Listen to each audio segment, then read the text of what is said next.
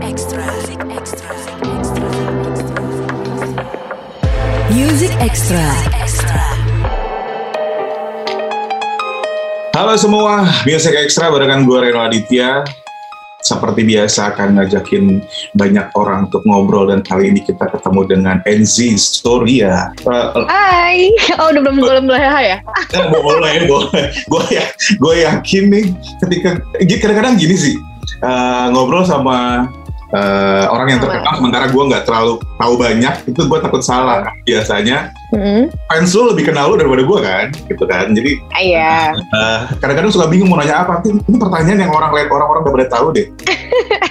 Tapi ya ini musik ekstra. Kita akan ngobrolin Eh, sedalam apa musikalitas seorang NZ good friends aduh waduh, takut banget. eh enggak tapi. Musisi banget gak sih gue? Aduh, kayak menggali musikalitas NZ gila. Gue tuh berasa kayak seorang diva yang terlahir dari kecil tuh udah bisa langsung harmoni satu dua tiga gitu loh. Eh, tapi serius sih Gue per- pertama kali denger uh, lo bawain lagu Bila Aku Jatuh Cinta ya kalau nggak salah ya Iya betul. sama seperti kata anak-anak Niji lu tuh membawakan itu lebih bagus daripada versi aslinya Ya ampun masa bisa aja Mas Reno ukuran sepatu berapa atau ukuran apa nih? Satu empat empat, baru? terpening sebelas, tujuh puluh, empat puluh. Eh tapi beneran. Banyak ya? Eh, eh, tapi kayak uh, nuansanya berbeda aja sih gitu kan. Iya iya iya.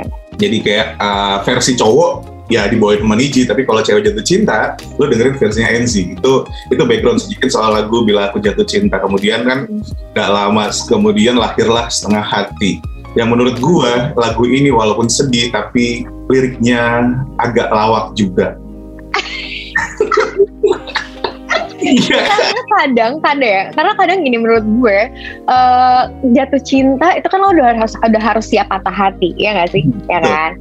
Dan kadang-kadang ketika patah hati tuh kalau gue sih kita bawa lawak aja cuy gitu. Kita bawa happy aja nggak sih? Kayak eh kita beda keyakinan. Lo kira kita beda agama? Enggak gue yakin lo enggak gitu. Itu, itu kan lame joke yang lo udah denger ribuan kali good friends jokes bawa bapak gitu ya? Iya iya iya benar benar benar benar. tapi jadinya waktu dibawain dengan muka serius dan tone yang sedih di lagu setengah hati itu jadi lagu serius tapi gue yakin gue pertama kali lo baca lirik itu pasti lo ketawa dulu dulu kan? Ya pasti Ya karena karena gue emang basicnya apa ya gue emang lumayan gue merasa gue beruntung menjadi pribadi yang ceria kali ya. Maksudnya kayak gue menanggapi sesuatu tuh dengan santai gitu. Jadi ketika gue baca sesuatu atau gue mendapat berita sesuatu gue tuh pasti bawaannya kayak ya gue bawa happy aja dulu. Maksudnya kayak tadi gue baca lirik kayak gitu. Pahit nih gue tahu rasanya. Setengah hati gimana gue tahu gitu kan. Tapi kan kocak ya kayak ih timbul tenggelam dia gitu. Kayak pengen gue flash gitu rasanya kayak kesel tapi bener gitu bener lo timbul tenggelam kadang lo ada kadang enggak gitu.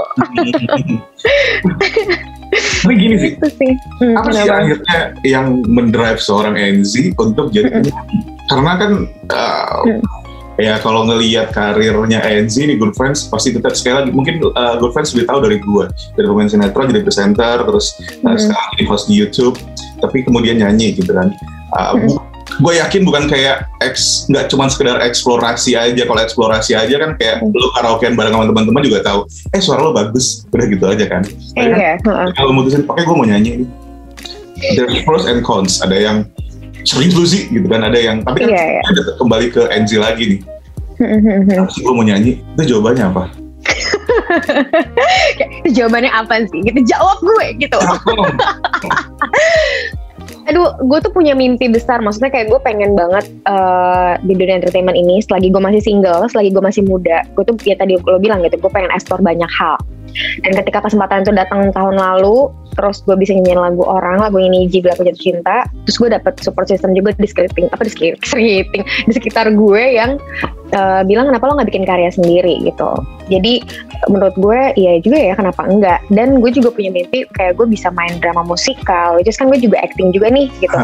Terus dengan gue latihan vokal di tahun lalu terus sebenarnya kan nggak ada bayangan gue emang pengen jadi penyanyi sebenarnya. Gue latihan vokal itu karena gue ngerasa gue sebagai host itu gue harus tahu uh, ngatur nafas gue ngatur suara gue kayak gitu tuh tuh ngaruh banget buat di dunia host menurut gue gitu. Terus dengan dengan gue juga hobi nyanyi itu jadi kayak ya udah gue nanti nyanyi sama teman-teman gue karaokean jadi jauh lebih bagus nih tahu tekniknya gitu. Simpel itu aja gitu. Sama sama mimpi gue yang tadi itu pengen main di drama musikal teater gitu yang gue bisa acting which is gue suka banget acting dan gue bisa nyanyi gitu. Pas gue jalanin ternyata tiba-tiba dapet kesempatan nyanyi gitu loh Reno jadi kayak eh ini tuh kok uh, datang ya dengan sejalannya niat gue untuk belajar tiba-tiba kesempatan ini datang. Kok kayaknya gue cupu banget ya kalau gue langsung takut dan gak mau mencoba gitu. Biasa. toh ini juga toh juga musik tuh deket banget sama kita ya gak sih? Maksudnya Iya. kayak uh, musik tuh penyelamat hidup loh ibaratnya. Kayak lo lagi seneng lo dengerin musik lo bangun pagi lo buat ngebooster Langsung mood lo juga lo dengerin musik kayak ya kan? Maksudnya kenapa kalau misalkan gue punya karya sendiri kayaknya akan menyenangkan ya. Ini akan menjadi sesuatu nanti lo- beberapa tahun ke depan akan kayak ih gue pernah punya lagu loh gitu. Sesimpel untuk menyenangkan hati gue aja dan kebetulan fans-fans gue atau orang-orang yang suka sama karya-karya gue pun mensupport gitu. Jadi ya ini buat mereka juga untuk mewakili perasaannya mereka juga sih. Nah, ini seperti yang lo bilang barusan nih. Tahu beberapa tahun yang akan datang, lo bisa dengan senang, dengan bangga mengingat, eh, eh gue pernah punya lagu nih. Itu kan kayak, karena gue menemukan beberapa presenter gitu ya, atau eh, orang-orang yang awalnya bukan berkecimpung di dunia musik, kemudian mereka nyanyi, tapi cuma punya satu dua lagu, dan itu udah. Udah, udah kelar aja, udah. Udah ketika eh, ada satu yang gue kenal, ketika gue tanya, ya biar gini loh, paket lengkap. Jadi ketika gue disuruh MC, gue bisa nyanyi. Jadi bayarannya lebih. bisa bisa bisa jadi kan Iya. kayak ya kita sambut Enzi Storia tapi gue sendiri yang ngomong kan langsung kayak atau atau kalau MC kan biasanya eh, opening ya. Selamat malam, apa kabar? Ini openingnya lu nyanyi dulu. iya dia bisa nyanyi bukannya gue cabut ke backstage malah gue kayak oke pemirsa Sama. gimana semuanya selamat siang kita sambut lagu kedua jadi capek ya suaranya abis di tengah ya Tapi buat lo sendiri gimana sih? Nyanyi ini apakah akan jadi long run-nya seorang NC atau sebetulnya cukup punya beberapa karya itu udah deh gitu. itu belum gue belum belum bisa bilang kalau misalkan oke gue mau mutusin gue mau jadi seorang penyanyi gue akan punya album gue akan terusin di sini gitu. Karena eh, gue juga nggak tahu hari besok gue punya plan apa atau Hmm. tahun ke depan gue akan seperti apa kondisi fisik gue akan seperti apa. Tapi kalau misalkan dibilang mimpi besarnya cita-citanya ya pasti ada. Gue nggak pengen cuma punya satu karya. Tapi dalam waktu dekatkah atau nanti long term ketika gue ngerasa kayak oh gue udah siap nih suara gue udah makin bulat nih. Terus kayak teknik vokal gue makin bagus jadi gue bisa explore range vokal yang lebih luas lagi gitu.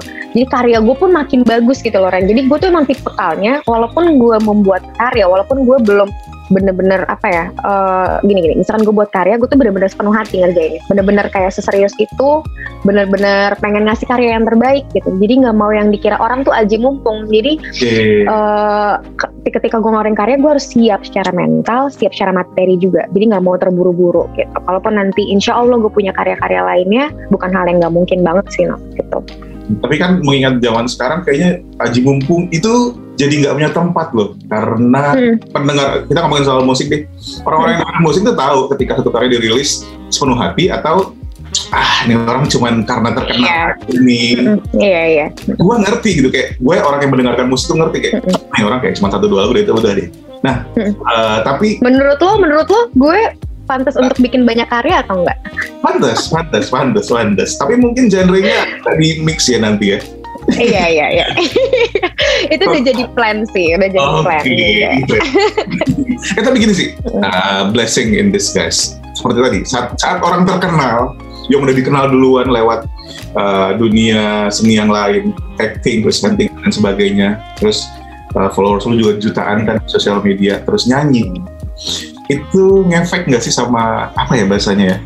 Um, pendengarnya gitu. Ketika lo nih seorang Enzi Storia, kita bilang gini deh, Enzi Storia yang terkenal itu bikin lagu, apakah lagunya terus akan jadi ikut terkenal juga atau enggak? Kalau menurut lo, Hmm. apakah karena uh, harus lagunya juga bagus atau karena ya santai aja? Lagu gua nggak nggak bukan nggak terlalu bagus, lagu gua bagus tapi di level yang masih biasa-biasa aja, tapi gua punya fans dia yang pasti akan dengerin lagu gue. Itu Hmm. popularitas pada akhirnya buat seorang uh, penyanyi kita kan Kayak gue lah ya, penyanyi, ya, maksudnya penyanyi baru gitu loh. Iya, Tapi iya, kan gue nggak mulai dari nol gitu kan, maksud gue gitu kan. Betul. Jadi kalau menurut gue tuh ada plus minusnya gitu loh Reno. Maksudnya kayak gue pada awalnya tuh berpikiran waktu pas ngeluarin yang bilang aku jatuh cinta, udahlah kan ini kan project 6 bulan yang satu di plat, uh, eksklusif di satu platform musik gitu. Terus uh, ya pasti ada pendengar yang emang suka sama gue dia akan mendengarkan gitu kan. Tapi ternyata uh, responnya pada saat itu karena ya udah kan emang cuma promo di situ aja nggak kayak sekarang nih bener-bener yang kayak gue ngeluarin single karya ngerjain sendiri apa segala macam responnya berbeda sama karya yang ini nih yang setengah hati gitu. Mhm, karena ini kan lakuinnya bener-bener emang kayak pakai produksinya apa segala macam dipikirin semuanya gitu-gitu kan. Terus eh, teman-teman ada teman gue juga yang emang artis juga yang pemain sinetron juga pemain film juga apa segala macam ngeluarin single. Lagunya Iya banyak yang dengerin tapi nggak sebanyak itu juga. Jadi kayak menurut gue tuh nggak terlalu berpengaruh tergantung karyanya juga sih menurut gue. Malah ada kadang-kadang orang yang dengerin lagu gue dia nggak tahu gue siapa gitu. Serius, ada orang yang nggak tahu NZ story ya? Ya ada aja dong. Maksudnya kayak oh ini suara kayak Enzi ya. Maksudnya kan dia cuma tahu gue yang kayak dia ketawa, bercanda di TV jadi host gitu. Tapi yang ngebantunya adalah mungkin media promosi gue jadi jauh lebih gampang karena kan gue punya platform itu di sosial media gue. Gue punya relasi juga di teman-teman host gue yang lain, teman-teman musisi yang bisa ngebantuin untuk mau promosiin juga. Jadi lebih luas marketnya orang bisa tahu. Oh ini Enzi tuh punya karya baru nih gitu. Mungkin kalau gue dari nol banget kan gue agak lebih susah gitu loh untuk mempromosikan lagu itu gitu. Eh tapi gini, kan lo pernah bilang, karena gue tiga hari ini kan gue stalking lo di berbagai, di berbagai tempat kan. Ih, seneng banget gue di stalking lo, lo dapet info apa aja Reno gue mau tahu dong Lo pernah bilang gini, eh, kadang-kadang orang kan punya ekspektasi yang sangat tinggi buat seorang Enzi. Karena ketika mereka ngeliat di TV lo ketawa melulu gitu kan. Jadi anggapannya adalah Enzi itu lucu. Jadi ketika ketemu, kok gak ketawa sih gitu ya? Kok Mbak Enzi, kok Iya. Kak Enzi gak ketawa sih? Ada nggak pendengar pendengar lagu lo yang komen di Instagram? Kok lagunya nggak kocak? Gitu? ada aja Reno kayak ada aja ada bahkan yang kayak gila aku eh, nonton kayak nonton video klip gue kan ini gue nangis gitu kan acting gitu. Maksudnya gue ya udah gue acting beneran gitu. Terus kak gue ngeliat lo nangis gue malah ketawa gitu. Kayak gue ya gimana sih ini konsepnya gitu loh. Karena mereka udah udah apa ya mungkin udah udah ke capture gitu di otaknya mereka gitu kan dengan Enzi yang ketawa dengan apa yang ceria yang kayak gitu gitu tapi justru itu malah jadinya mereka bisa melihat sisi-sisi Enzi yang lain kan. Dari gue misalkan nge YouTube dengan gue interview teman-teman terdekat gue kita sharing banyak hal yang mungkin nggak banyak orang tahu itu gunanya gue punya YouTube juga sih. Ini kayak sisi Enzi yang berbeda gitu. Iya, terus iya, iya. gue uh, nge-host emang itu udah jadi pers- persona gue di Tonight Show. Yang menjadi adik bungsu gue nggak bisa jadi yang mature untuk kayak kayak sejajar sama Kak Hesti. Karena sebenarnya bisa aja ketika gue nge-host di Istana Negara bareng sama Gading ya gue menjadi Enzi yang mature yang ngebawain acara itu secara serius gitu. Tapi ketika gue di Tonight Show emang itu persona yang gue tampilkan. Gue menjadi anak bungsu gue yang menjadi ibaratnya gue tandemannya Desta. Kayak kesetnya lah gitu. Iya, yang iya, iya. yang, yang nge- ngelitnya biarin Kak Vincent Kak Hesti gitu. jadi gue tahu memposisikan diri. Nah kalau misalkan orang mau ngelihat acting gue ya bi- mereka bisa nonton gue di film gue nantinya atau ya sama halnya juga dinyanyi ini sisi hal yang berbeda sisi Enzi yang berbeda gitu karena gue yakin pasti tiap orang tuh punya sisinya masing-masing Tapi gini, ada Enzi di Instagram, ada Enzi di YouTube, ada Enzi di Tonight Show, ada Enzi uh, di film. Enzi yang sebenarnya itu, yang mendekati sebenarnya yang mana sih? Nah, 3 juta followers lo gak mungkin kan? Ini gue yakin Enzi punya account, second account yang orang gak tahu deh ini. 哈哈哈哈哈。Aduh, iya punya. iya, eh, iya punya punya second account. Isinya cuman kayak 10 10 12 orang itu teman-teman SMP gue, teman-teman kecil gue. Jadi Hmm. kayak emang ya gue ngepost asal apa pun gitu sama teman-teman gue yang kita tektokan langsung gitu ya di, di second account. Tapi nggak ada yang gimana-gimana juga sih. Cuman kalau tadi lo tanya kayak Enzi yang sebenarnya mendekati Hmm. aslinya banget tuh yang mana ya gitu. gue bingung jawabnya karena itu semuanya sebenarnya gue gitu. Ngerti gak sih? Kayak gue di Tonight Show pun itu gue, gue emang kayak gitu. Gue bisa dibilang mau bilang polos juga gak polos-polos banget, tapi naif kali ya. Gimana ya? Kayak emang gue gampang dikerjain sama teman-teman gue. Kayak gue orang gampang percayaan. Kayak gitu Oh iya, Jadi iya. gampang dikerjain, gampang panikan. Itu kan Tonight Show yang dimainin sama Vincent sama Desta kan. Oh, gue tau nih Enzi panikan, kita kasih jokes ini aja dia panik soalnya. Yang kayak gitu itu sebenarnya gue. Tapi kalau misalkan gue lagi ngobrol sama orang yang serius, kayak gue uh, aslinya gue tuh ya di- misalkan gue di YouTube gue gitu kayak ketika gue interview orang gue mendengarkan orang cerita gue suka banget lagi dengerin orang cerita. Gue suka banget ngobrol orangnya gue suka banget mendapat insight dari orang gue suka belajar. Itu kan kayak orang nganggapnya gue kayak hai doang tapi gue suka belajar anaknya gue suka dapet gue suka baca buku yang kayak gitu-gitu loh. Tapi eh, gue juga bukan mau menjadi orang yang sok pinter ngebawa ini wibawa. Gue tetap jadi diri gue sendiri yang kayak udah easy going aja kayak gitu. Jadi emang ya itu gue sih gue nggak pernah berusaha untuk ngebikin image menjadi seseorang tapi gue menempatkan sisi-sisi NZ di mana yang harus gue tempatkan gitu. Seperti nggak sih? Aduh gue belibet nggak tuh ngomongnya? Di porsinya masing-masing deh gitu ya. Iya, oh di Tonight Show gue harus menjadi sisi NZ yang seperti ini gitu ya. Udah berarti gue masukin NZ yang kayak gini, kayak gitu. Dan kayak kalau ngomongin soal nyaman, secara personal gue yakin lo nyaman dengan semua itu. Tapi kadang-kadang kan gini, uh, tuntutan orang itu lebih besar dan kayak kok KNZ di YouTube uh, nggak secantik ketika posting foto di Instagram sih gitu. Nah, Kok KNZ di Tonight Show nggak sekalem ketika di Instagram sih gitu. Pasti ada yang kacau ngerti yang ngeritik gue harus gimana nih, lo harus gimana hidup lo sih itu gue yang ngatur kan gitu. Kan netizen gitu kan. Lo nggak itu gini sendiri gimana? Karena kan kita kan manusia ya kadang-kadang apa sih gitu. Tapi ya mau nggak mau since you are a public figure ya itu resiko hidup lo sekarang gitu. gue tipe orang yang agak bodoh amat sih. Maksudnya kayak bukan yang memusingkan komentar-komentar yang seperti itu menurut gue. Karena selalu akan ada yang pro dan kontra kan. Akan ada yang suka dan tidak suka. Jadi ya dengan gue menjadi diri gue sendiri, gue nyaman. Karena gue kan proses gue bisa jadi sampai diri gue sendiri kan juga panjang banget ya gitu. Maksudnya sampai sekarang aja gue masih struggling sama insecurity gue segala macam gitu. Jadi kayaknya emang yang harus eh, apa yang harus gue pikirin adalah gimana caranya gue bisa mencintai diri gue, gue bisa menjadi diri gue yang apa adanya. Ketika gue udah ngerasa gue udah ngasih energi yang positif, orang-orang yang akan ada sekeliling gue pun akan positif gitu loh. Jadi kayak mereka pasti boleh aja berkomentar gitu kayak, eh cantikan aslinya ya daripada di TV misalkan. Itu sering banget gue mendapat komentar itu atau enggak kayak, ih gue uh, gue nggak suka deh lo di sinetron ini make upnya nggak bagus gitu gitu. Kayak ada aja, tapi kan ya udah nggak apa-apa itu kan selera ya gitu. Jadi kayak ya emang emang kayak gitu emang gue juga nggak selalu cantik gue nggak selalu prima. Ada momennya gue capek ada momennya gue bengep mang bangun tidur atau malamnya kan orang nggak tahu gue habis nangis atau apa yang kayak gitu gitu kan. Itu sih susahnya jadi public figure ya karena kita harus selalu tampil prima dan harus kayak ya sesuai sama ekspektasinya mereka gitu. Cuman makanya gue mau menunjukkan walaupun kita public figure kita tuh manusia juga kok gitu Oke. Ya tapi ini, ini satu hal, satu topik yang gue suka dari lo ketika gue uh, explore di, di sosial media tentang seorang NZ, yaitu concern how you concern about mental health, kesehatan mental. Itu penting. Gue juga pernah melalui itu. Waktu itu, uh, ketika gue nonton YouTube lo barengan sama Ariel Tatum, gue sempat ngobrol juga sama Ariel Tatum beberapa tahun yang lalu, dan kita ngobrolin kurang lebih hal yang sama. Kurang lebih hal yang sama karena gue struggling dari 2015 sampai 2019. Tapi syukurnya adalah ketika memasuki pandemi COVID-19, gue ngerasa kok gue lebih santai ya. Padahal ini adalah momen di mana gue harusnya ketakutan lebih ekstra gitu. Hmm. Buat lo sendiri, se- karena kan gini, kalau gue yang melakukan mungkin nggak terlalu besar impactnya, tapi buat seorang NZ dengan banyak followers, dengan banyak orang yang look up, eh, ngelihat lo gitu ya. Dan kadang-kadang mereka nggak ngerasa kesehatan mental itu sama pentingnya dengan kesehatan fisik ya kan? Iya. orang Indonesia yang di mana semua itu dilihat dari fisiknya dulu padahal kan mereka nggak tahu padahal uh, kalau misalnya fans tahu gue pernah buat postnya siapa gitu ya pokoknya uh, bule aja orang yang banyak ketawa itu biasanya yang, yang lebih punya banyak masalah kesehatan mentalnya makanya gue sering mm terlalu banyak ketawa. Uh, bukan berarti terus oh pasti ini enggak pasti dia kenapa kenapa nih? Pasti ya dan tadi. Kita mentertawakan sesuatu kadang-kadang untuk menyembunyikan sesuatu ya kan? Iya betul. uh, lo sendiri kayak apa sih yang apa sih yang yang yang pengen lo lakukan? Atau mungkin udah lo lakuin kayak uh, ngajakin orang-orang aware dengan kesehatan mentalnya sendiri?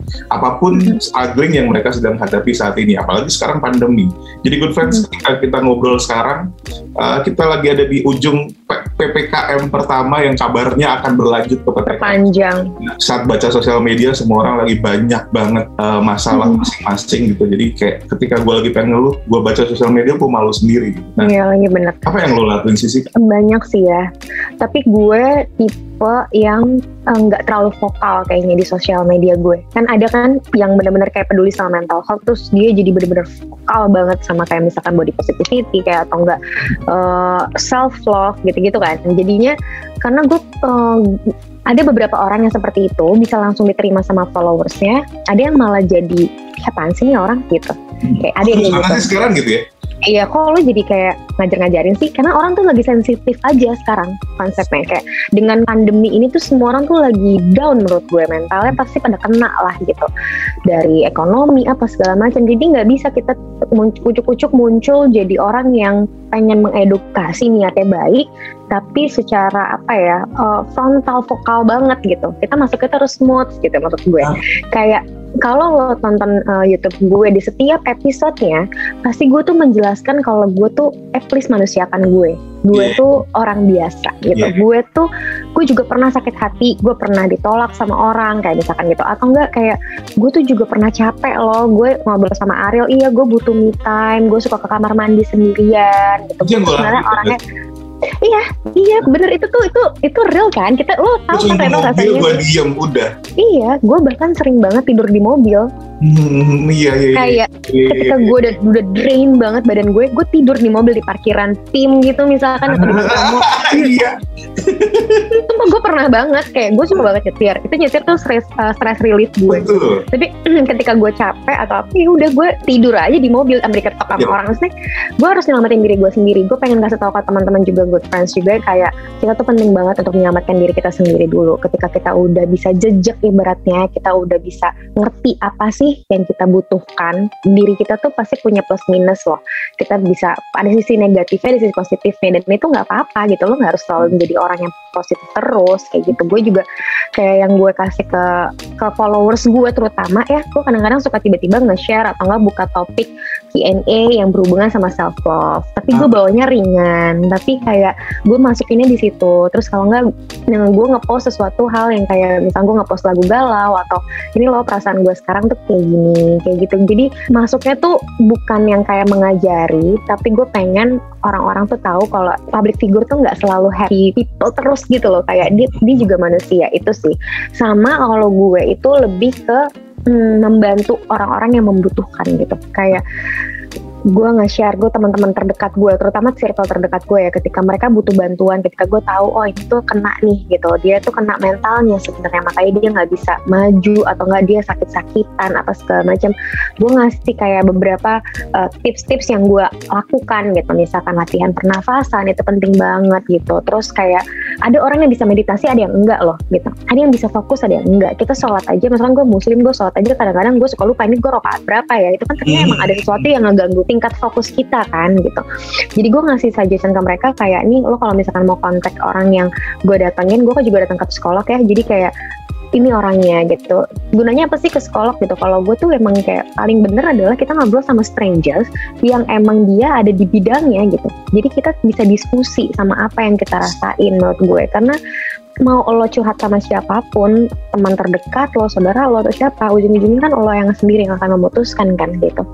Kadang-kadang kayak ya omongan omongan orang tuh nggak kita dengerin tapi ketika ada stranger yang benar-benar ngerti masalah ini dapat masukannya kayak lebih mudah kita terima gitu. Lebih mudah Ah. kita masuk ke otak menurut gue. Jadi datang ke profesional menurut gue itu membantu kok penting Seperti yang Enzi bilang tadi, good friends, menyelamatkan diri sendiri bukan berarti lo egois, tapi lebih ke, tapi kalau bisa menyelamatkan diri lo sendiri, lo survive, lo bisa membantu orang lain pada akhirnya. iya itu itu yang gue lakukan betul Bijaksana sekali ya. Dan kita balik ke setengah hati. oke Bulanan itu udah didengerin kalau nggak salah di satu digital music platform gue cek lebih dari setengah juta. Nah buat lo sendiri sih angka-angka berapa banyak yang streaming hit berapa hit itu ngaruh nggak sih buat buat lo atau bagian dari yang lo kejar nggak sih dalam berkarya? Hmm, maksudnya kayak berapa seberapa besar nih lagu gue didengerin orang gitu, ya. gue dari awal ngeluarin karya ini nggak mau lagi-lagi beneran deh sumpah gue nggak berekspektasi tinggi tinggi gitu. Hmm. karena gue ngerasa kayak banyak banget sekarang penyanyi yang suaranya bagus-bagus banget yang karyanya juga keren-keren banget kayak gitu loh jadi kayak ketika emang lagu ini bener-bener tiba-tiba banyak yang dengerin kayak gue ngeliat di Spotify udah dengerin 600 ribu gitu itu Hmm. gue senengnya seneng banget gitu. Karena kayak ih alhamdulillah ya banyak yang suka banyak yang dengerin. Itu kan nggak bisa gue bohong-bohongin ya nggak bisa gue beli juga tuh pendengar gitu. Jadi kayak Iya, iya, emang real gitu loh segitu gitu. Jadi ya gue seneng banget sih kalau misalkan hasilnya ternyata banyak orang yang suka. Tapi itu bukan menjadi patokan gue juga sih Reno. Maksudnya kayak balik lagi ini kan karya pertama gue ya gitu. Jadi kayak emang gue ngeluarin karya ini untuk mengekspresikan apa yang gue rasain sih sama buat biar gue bisa melawan fear gue gitu. Karena ini tuh hal yang bener-bener gue hindarin tadinya nyanyi depan publik gitu. Karena kayak nyanyi tuh pelarian gue. Maksudnya kan kayak gue lagi stres nih gue pengen dengerin musik gue nyanyi gue baca liriknya gitu. Tapi ketika ini menjadi suatu pekerjaan apakah gue bisa ya gitu? Hmm. apakah nanti gue pelarian gue ke mana dong kalau musik juga jadi ranah pekerjaan gue? Gitu kan awalnya Betul, gitu. betul, betul, betul. tapi enggak kok ternyata juga acting udah jadi pekerjaan nyanyi udah jadi pekerjaan mm-mm, mm-mm. Iya, akhirnya iya akhirnya gue mikirnya kayaknya musik itu kalau gue buat tempat gue berkarya aja deh kayaknya. Jadi gue nggak mau terlalu musingin masalah duitnya. Kayak berapa duit yang bisa gue hasilkan dari karya ini? Enggak karena gue masih bisa mencari uangnya mungkin di pekerjaan gue yang lain. Gue pengen di karir gue di musik itu mau bener-bener jujur kalau itu apa yang pengen gue ekspresikan. Kayaknya kayak gitu sih Reno. Jadi kayak pelarian pelarian pada akhirnya pelarian juga tapi bukan cuma sekedar nyanyi buat diri sendiri. Siapa tahu bisa jadi pelarian juga buat orang lainnya itu itu yang pas gue dapetin ketika gue ngerilisin lagu setengah hati ini. Which is emang itu sebenarnya lagu yang gue pernah alamin juga. Terus orang-orang feedbacknya kayak kak ini yang aku rasain sekarang kak thank you banget kayak bikin lagu ini apa segala macam. Ini kan hal baru ya kayak Ya. gue belum pernah nih gitu diginiin orang gitu diginiin sama followers gue gitu baca-baca komennya di YouTube gue gitu. Terus gue kayak wah iya ya seneng ya ternyata kayak gue bisa membantu orang dengan karya gitu. Itu sih jadi kayak alhamdulillah ya gitu Oke, dan mudah-mudahan Good Friends harapannya sih eh, setengah hati akan menyusul eh, setengah-setengah yang lain biar genap jadi satu. Minimal mini album lah. IP ya doain ya Minimal guys. mini album. Tapi gue yakin sih, eh, lo bukan tipikal orang yang kalau udah ngerjain sesuatu, dia itu udah deh. Nggak, nggak yang gampang puas, gue yakin nggak, nggak, nggak seperti itu pastinya kan. Iya, ada ambisiusnya sih ya. Iya betul. Wah Enzi, terima kasih banyak udah ngobrol hari ini di Music Extra. Mudah-mudahan lu Thank you banget Reno. dari obrolan kita hari ini Good Friends gak cuma ngomongin uh, seberapa sukanya Enzi dengan musik, acting dan lain sebagainya, tapi banyak hal lain yang bisa lo terima juga. Enzi tetap sehat Reno karena, juga ya, semua teman-teman good friends juga. uh, karena itu tadi ketika lo sehat, lo lagi jadi lebih gampang tertawa, orang lain juga ikutan sehat nantinya. Amin. Gue belum subscribe aja, tapi gue nontonin mulu kok. Subscribe dong. belum, Unmatched belum sama satu lagi. Waktu itu gue skip tuh, sampai apa gue kan. Yang Ibu Jamilo gue skip karena menurut gue, ah, ini ngomongin apa ya, ntar deh, yang lain aja dulu. Iya. Eh, anyway, itu kan yang ngomongin Unmasked tuh kemarin gue juga nggak tahu sih ya grafiknya tuh kayak mungkin algoritmanya YouTube juga kita nggak tahu kan. itu kan sedikit ya viewersnya tapi eh, dari semua obrolan yang tamu gue yang udah gue interview sama Anmes gue nangis dengan cerita dia kehilangan ibunya. Eh, jadi dia kehilangan ibunya terus habis itu proses dia dari dia ngeluarin single dari menang apa segala macam terus eh, gagal tiba-tiba lagunya booming dan jadi berkat dia kehilangan bapak ibunya dan sekarang jadi dia yang tulang punggung kakak adik-adiknya. Wah gue nangis sih. Itu obrolan sama Ames tuh oke banget sih menurut gue Oke, oke gue tonton. nonton deh nonton. Bagus bagus. Enzi sekali lagi makasih banyak. Friends, sayang banget emang setengah jaman waktu kita buat ngobrol. Gue pengen iya lebih banyak dan mudah-mudahan sih um, Anami lebih cepat diringankan, maksudnya nggak Iya. dasar sekarang. Mm-mm. Terus Enzi bisa lebih produktif, bisa mampir Amin. ke studio Music Extra kita ngobrol langsung nanti sambil ngebahas mini albumnya Enzi nanti ya. Siapa tahu Rena bisa kasih gue masukan-masukan ya buat EP gue. Iya boleh. Enzi terima kasih banyak kita ketemu lagi sama uh, Iya. friends di Music Extra edisi selanjutnya. Music Extra.